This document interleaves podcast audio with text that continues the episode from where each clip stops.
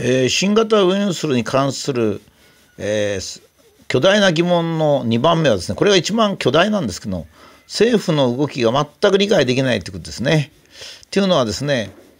インフルエンザの流行が非常に大きい時に日本人の1,000万人が感染しですよ1万人が死亡するんですよ。巨大なこの感染症のあのなんていうかものことなんですね。それに対して現在はですねかなり患者さんが増えてきたとは言ってもですねすで、えー、に1ヶ月経って、えー、感染者が150人死者が1名なんですよ。まあ、それだけではなくいやそんなこと言ったって今度は初めてだからどうなるか分かんないじゃないかというふうに言われる人がいるんですが実はですね普通に考えたらですよ現在ですね世界って言いますか中国が中心なんですが世界の感染者数の合計が7万8,000人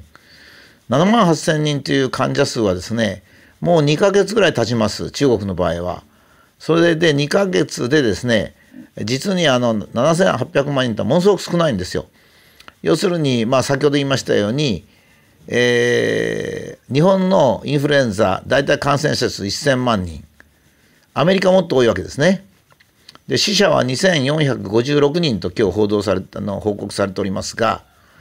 えー、日本が1万人ですねインフルエンザそれからアメリカが今1万5,000人ですが6万人まで行ったことあるわけですねアメリカは。最近あのアメリカの死者が1万5,000人とか1万人を越したっつってもう未曾有のアメリカのインフルエンザの流行でこれはあの新型コロナウイルスじゃないかなんていう報道すらあるんですけど全然嘘でアメリカにおけるインフルエンザの死者の1万5,000円というのはまあ普通5,000人というのは普通のぐらいなんですね。もう大体3万人流行年は3万人一番すごい時は6万人いるわけですから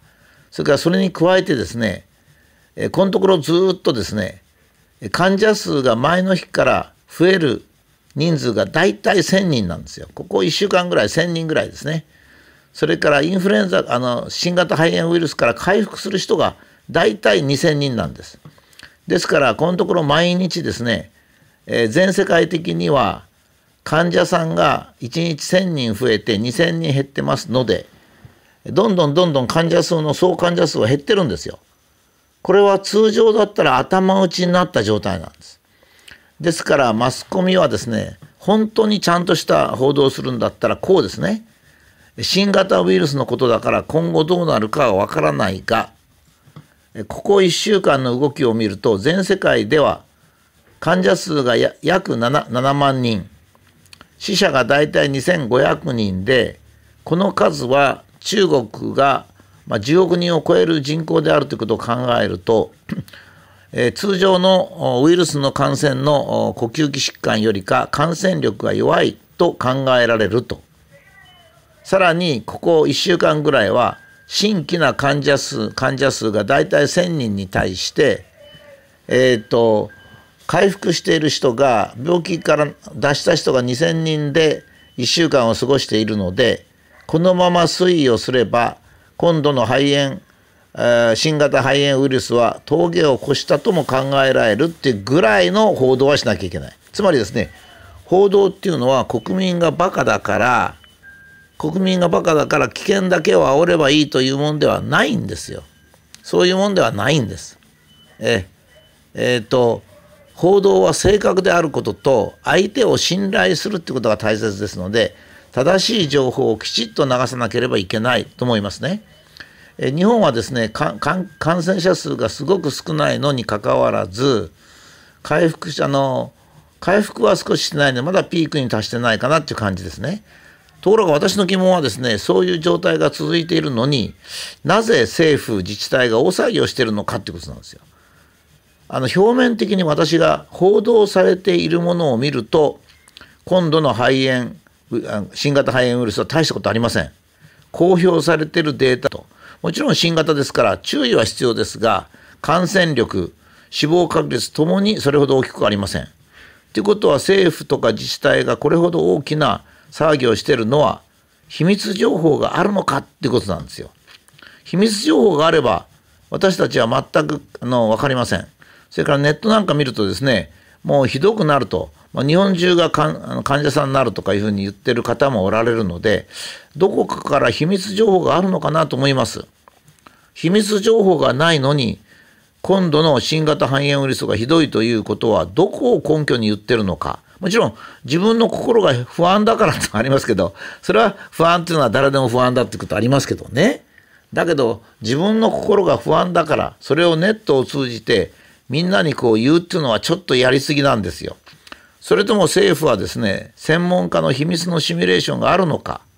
っていうことがまず第一なんですよ。で私ですねこれについて非常にこういろいろ調べに調べてみたんですよ。ちょうど私ちょっと痛風なもんですから 動けないので、まあ、ちょうど幸いなのでパソコンの前にべったり座ってですね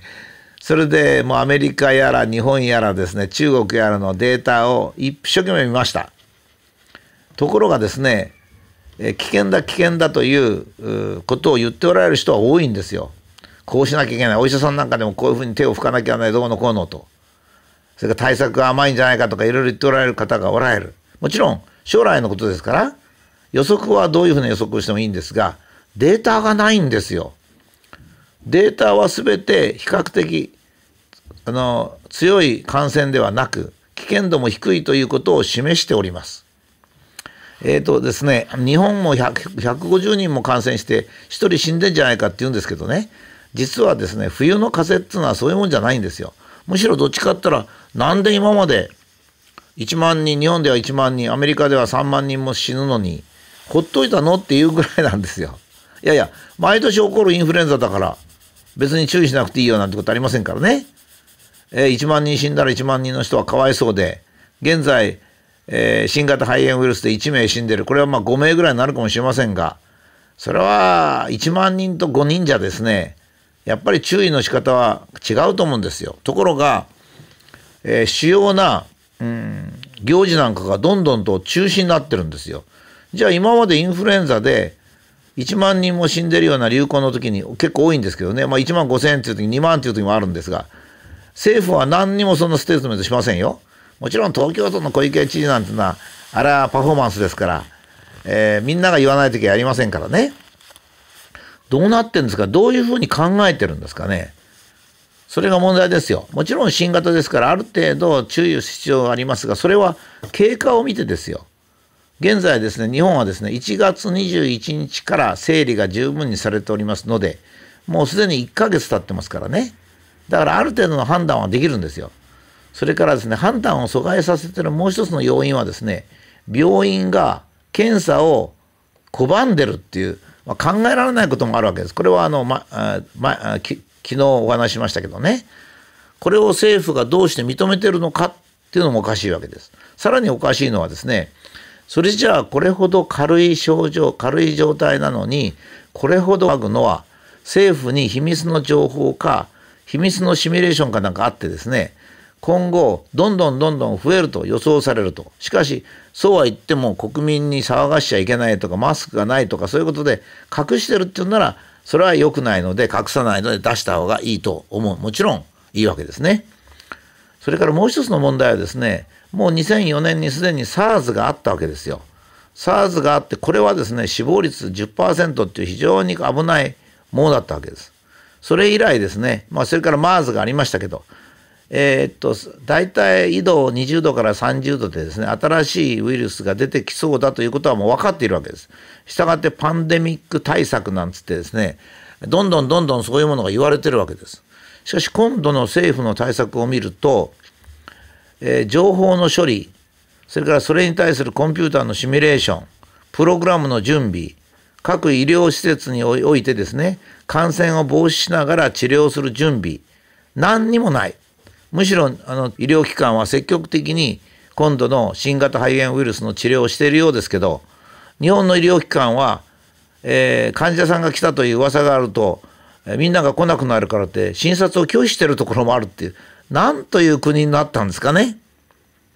なんちゅう医療機関になったんでしょうか？つまり政府がなぜこれほど感染が少ないのに大騒ぎしているのか？秘密情報があってそれを国民に開示しないのか？それから昨日言いましたけども感染の専門病院をなぜ公開しないのか？なぜ国民がえ、風邪の症状で熱があって病院に行っても病院は診察を拒否するのか。それに対して誰も何も言わないのか、え、国立研究所はあれだけ多くのコンピューターを持ってるのに感染がこれからどうなるかっていうシミュレーションをしたことがないのか。SARS 以来、えー、新しいウイルスが発生してパンデミックになる可能性があるとあれほど言われてるのになぜその準備をしてなかったのか。ものすごく多くの疑問があるんですよ。それをテレビも新聞も凍りついたように報道しません。いや最近ちょっとネットではですね、えー、なぜ診察を拒否するのっていうのは出てきました。やっと。なぜ診察を拒否するのってのはやっと出てきました。それから今日はですね、えー、私のこれからの講演が2つキャンセルされまして他に会議もですねえー、新型肺炎ウイルスが蔓延してるので会議は書面書面会議にしたらどうかと思ってますがというような、えー、連絡も来ました。どういうことですかねこれ一体。154人に対して患者さんが1ヶ月経って154人に対してもう伝播速度も何も全部出てるはずなんですよ。おかしいですねおかしい本当におかしい。